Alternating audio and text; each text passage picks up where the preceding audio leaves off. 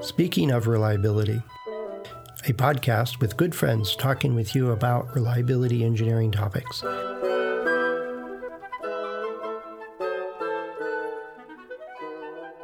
Welcome to Speaking of Reliability. This is Fred Schenkelberg. And this is Carl Carlson. Hey, Carl. Hey, we got a question. Um, actually, was in this Woo-hoo. morning's email. Yeah, it uh-huh. makes my day when I get one of those, and I right. I get all kinds of comments and questions and stuff in on a regular basis. But this one was like, oh, I'm glad we're hmm. recording today. This is a really good topic. So, um, again, person asked the question and saying we're doing demonstration tests for our product, and we've had a, a, a handful of failures. And do I? Is it okay that we don't count in the results tabulation and reporting of the demonstration test if they're maintenance induced failures, supply chain quality issues, or manufacturing uh, induced failures? Is is basically was do we only count the design errors? And I don't know that we're going to agree on this one. no, well, let, us hope not. I mean, it's more fun when we don't agree. Yeah, so. but, but anyway, he, was looking for a quick answer, um, and I, you know, uh, I'll send him a quick answer, eh, which he probably didn't like, which was yes, you count those things. I mean, if you're demonstrating to your, if if if it goes back to what's the definition of a demonstration test, right? For me, it's classically it's the customer wants you to prove that your product works in use conditions or something close to use conditions. And they can point at it going yeah it'll meet our requirements. And so if you take a handful of products and you run them through some paces and it doesn't work for in my opinion any reason well your system's not there yet. Your process of design manufacturing supply chain because the customer doesn't care that it failed because a, a supplier missed the target on one of the products, because that will happen again right? Because your system is not in place to actually make sure you get good parts. If your maintenance practices and techniques induce a failure, you're not done with the design yet. Yeah, let me just uh, jump in on that. I, in in spirit, I agree. You don't want to exclude any failures the question becomes what's the objective of the test? And if the objective of the test is to demonstrate the reliability over the life of the product, then anything that is realistic, that represents the maintenance or supply chain or manufacturing or design can obviously go into the life of the product. Right. If your if your test fixture fails, or the measurement system you're using in the testing fails, then I don't count those. Those are censored data type situations. Yeah. Yep. The the what's what some companies do, and here's where it comes down to objective. Some companies say, okay, we're going to uh, demonstrate the design reliability, and then in three weeks or six months or whatever, we're going to demonstrate the manufacturing reliability. In other words, we're going to bring in all the manufacturing processes because the design reliab this might be a time issue. We we don't have the manufacturing processes all figured out. We're in the design stage, and we want to see if the design concept is going to work. So we're going to assume some things on we're going to hand build because we don't have the manufacturing plant set up and the processes. So we do a hand build, and then the question becomes if somebody hand builds something that's not representative of the manufacturing process, right. does that count? Yeah. And so no, I, I, can see yeah, some nuance here. I, yeah, there's some nuance there. And it's true. It depends on what's your objective. Now, my first take on what's the objective is to pass is, is what I've, I've heard over and over and over again. We're doing this final test at the end of our program and we want to make sure that it passes. And we're only going to use enough samples that it has to pass in order for the statistics to work out. And I, am thinking you're just setting yourself up to oh, yes. wave and obfuscate and ignore issues that you really, really need to pay attention to. It just sets up a bad scenario for your your testing. Well, that and that's that was the other comment that uh, triggered when the when the the author of that question uh, talked about demonstration test mm-hmm. because I usually think of a demonstration test as a test to a bogey, a test to a certain amount, right. uh, but not necessarily test to failure. Right. And then you can demonstrate reliability test to failure. You can certainly demonstrate reliability uh, mathematically by testing to a bogey or testing to a certain limit. Mm-hmm. And then you're going to have to make assumptions about the the failure distributions that go into that calculation. And those assumptions may not be right. So you introduce some possible um, difficulties uh, depending on whether you're testing failure or not. And of course, I always advocate where possible test failure so you can get that the failure distribution empirically if you can. Yeah, no, I agree. It's um I guess we agree too much on this one. Uh, oh, uh, let's keep going. We're going to find something we disagree with. Well, the hard part is is that when you there's there's different initiating causes for doing a demonstration test when it's in a contract someplace. Thou shalt do a demonstration test on mm. July 5th and we'll see what the results are and then it's contingent on us buying the product. So it's it's very stressful. You gold plate all of the products that are going into that demonstration test. You you have you treat them with kid gloves to get them through the process. All these other games that are played because it's a condition of sale. Uh, and doesn't have anything to do with actually feedback to the design process or to learn anything or to, to do anything meaningful. Those are the scenarios that I go, well, yeah, if that's what game you want to play, at least be open eyed about it that you're not going to get anything useful out of this. So move on. You know, just well, get it done. Yeah, exactly. So that would let's not pay too much attention to that right now because that I agree with you. That's that's not the right objective. Um, but I'm going to go back to your initial um, points, or maybe the points from the the person who was asking the question. You have the design, you have manufacturing, you have suppliers, you have maintenance, and all of those uh, enter into the subject. There's probably more, but those are some big ones. And so the question becomes, how do you represent those? And, and some, like I say, some companies do different stages of testing. Mm-hmm. Uh, but I think the thing that that we should agree on is that you have to take into account those factors somewhere. Somewhere we need to look at how the part how the system is maintained, and so that the the maintenance doesn't introduce failures. Somehow we need to look at the supply chain, and so that the supply chain doesn't introduce critical failures. And some somehow we have to look at the manufacturing processes so that that doesn't introduce failures. And of course, we need to look at the design. So there isn't like one test that necessarily encompasses all of those all at the same time. No. Uh, and so you may do it depending on your product development process.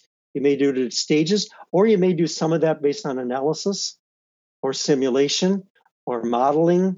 I mean, all of those, but you have to take them into account somewhere. And when you do, they need to be representative. So just a yeah, no, I I totally agree. It, the the part I I still think you need to pay attention to them, even when you're doing a design verification and you're using mocked up parts and pieces like that. It just mm. it becomes the slippery slope of we're now if the calculation is on inherent, you know, your long term reliability, and we're looking at these three failure mechanisms that we're concerned about, and we're essentially doing a, an accelerated or a, a life test for those features, right? And it happens use the whole system. And and we had some maintenance issues and we had this issue and that issue. And those become censored for that calculation uh, only for that, say, the wear of some component and you wanted to see if it, the wear rate was going to meet your requirements. But that's only one, uh, just as you were saying, Carl, it's just one piece of what your customer will experience in its product's usefulness and, and how it fails it yes, there are different classifications and sources of failures. Just because you can identify them doesn't mean it's not there. it just doesn't count. If yeah. the calculation is it, what's my total expected reliability in a customer's hands, the demonstration test will probably give you, in every circumstance I've ever run into, will give you a better than reality piece of it. Even if you but if you eliminate maintenance, you eliminate supply chain issues and stuff, it'll even look even better than reality. And yes. the thing I've learned over the years is that you can, you can take a absolutely beautiful, wonderful design, and you will make it worse once you add manufacturing, suppliers, and transportation. And most of all, people that actually use your product.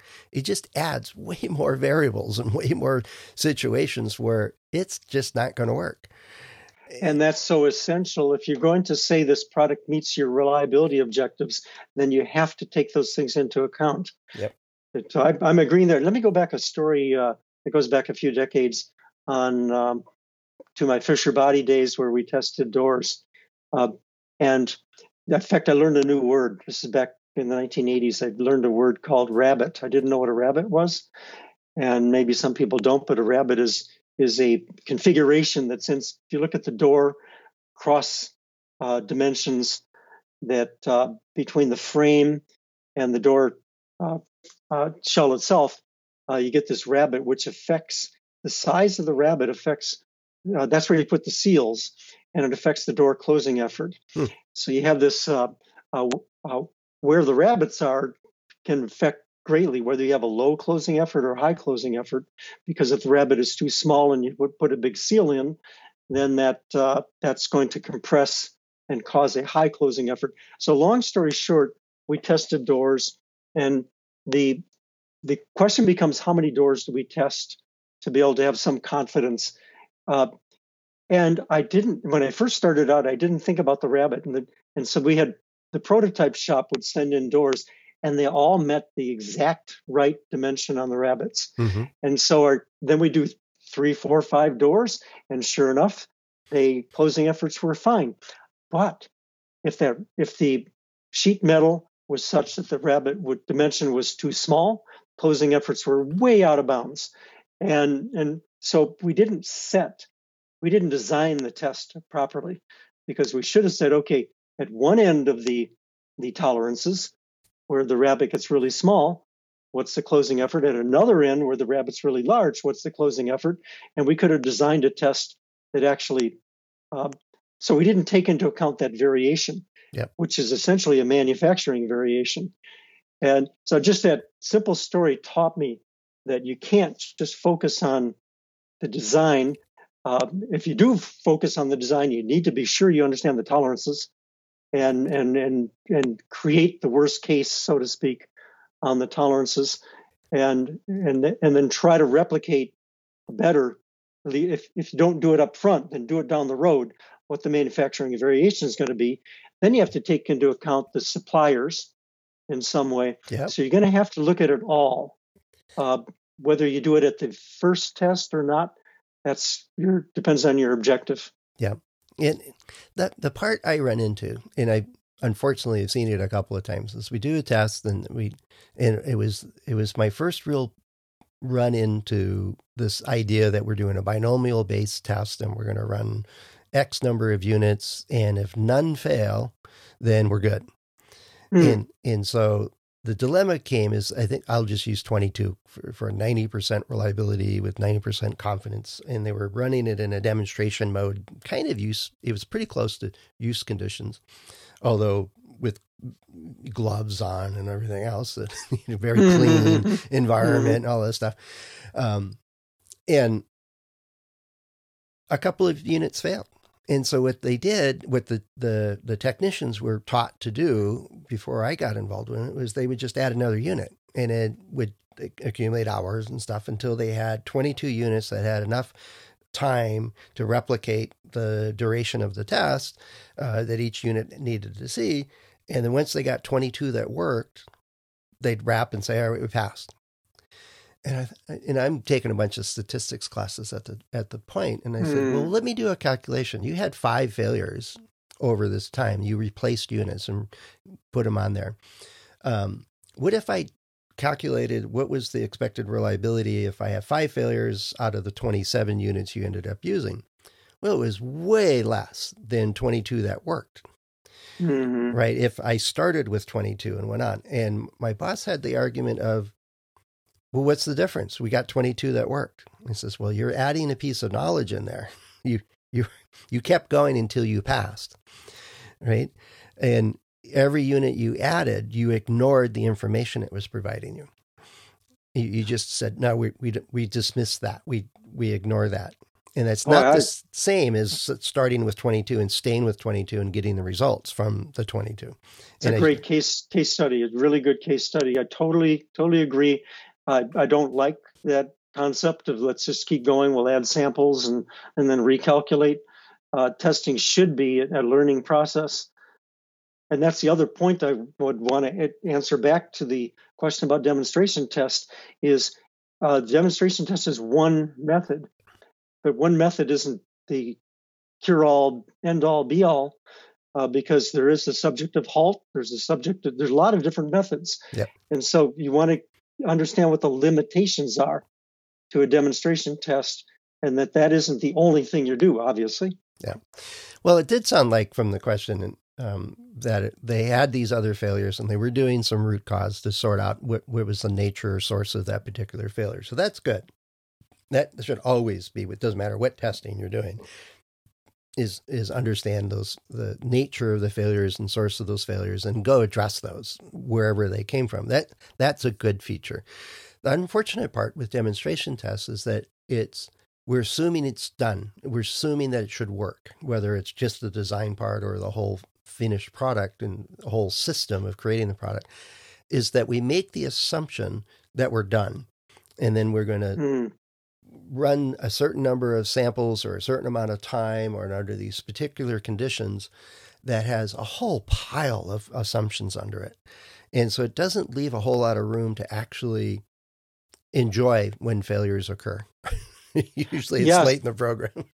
celebrate failures should, should yeah. be the uh, the concept. Right. And and let, us just say this for sure, uh, because even, we don't want to ignore failures. And so ignore failures at your peril. So if you're doing a reliability demonstration test where you're focusing on design and you have a supply failure or a manufacturing failure, uh, to be very, very careful if you try to ignore those. Yeah. Uh, that because it that can be so valuable in terms of knowledge, and it may represent, it quite possibly could represent what could happen in the real world. And you have to be very careful if you're going to say, well, this would never happen because. Yeah. Now, I, I ran into, well, I, I know I've talked about it in one of the previous 750 plus episodes we've done uh, in the show, but it was one of those amazing studies that I ran across, and it was when I was at HP, and I'm quite sure it's not been published, but it was it was this. They had a person, they had a product that they uh, developed and shipped, and they had a, de, you know very extensive FRACAS system They kept track of every anomaly that they had. They triaged them and fixed all the ones they should have, um, essential ones, and then, then there was this great big pile of failures they noticed that were one-offs or were um, at the time not deemed important enough to have to solve. We're we're just see what happens. And so somebody on the team said, I wonder if that was the right decision. You know, on, on this pile that we we know about, but we're not quite sure, and we didn't address. And so, over the next two years, as this product was in the field, they kept track deliberately of the call center data and all the returns and all the other issues. And they did pretty, they invested a bunch of money into doing the failure analysis on a lot of this stuff. And it wasn't too much more than what they normally did because they were constantly doing continuous improvement and field improvement and stuff like that. And then they hired somebody to compare the two databases because they were, for all kinds of different reasons, in kind of different language. so, and so this poor hmm. person, she had to go through it. You know, we see this anomaly of a, a, voltage variation that causes a timing issue. And then in the field data, it was the power supply didn't boot up, you know, or something like that. And then worked out as many as she could, the ones that were similar. And, and then, but then focused in on like 150 of issues that were the top of the FRACAS system, yet were not addressed. Wow. So, and and she found that she could identify like 120 of those did occur in the field, and if they had And then the program manager and a couple other folks got on the team and said, you know, if we would have spent one more month of development, we would have solved all those 120 units and it would have cut our field failure rate in half. And yeah, and saved a ton of money uh, in terms of life cycle cost. Right. That's one of the reasons I, brought in uh, that learning, what you're describing, uh, where I saw the tests did not uh, uh, represent yeah. what was happening in the field. When I was at General Motors, I I said, okay, we we must look at the quality of the tests. We call it detection, mm-hmm. detectability. Mm-hmm. Uh, did did the tests detect the problem during product development?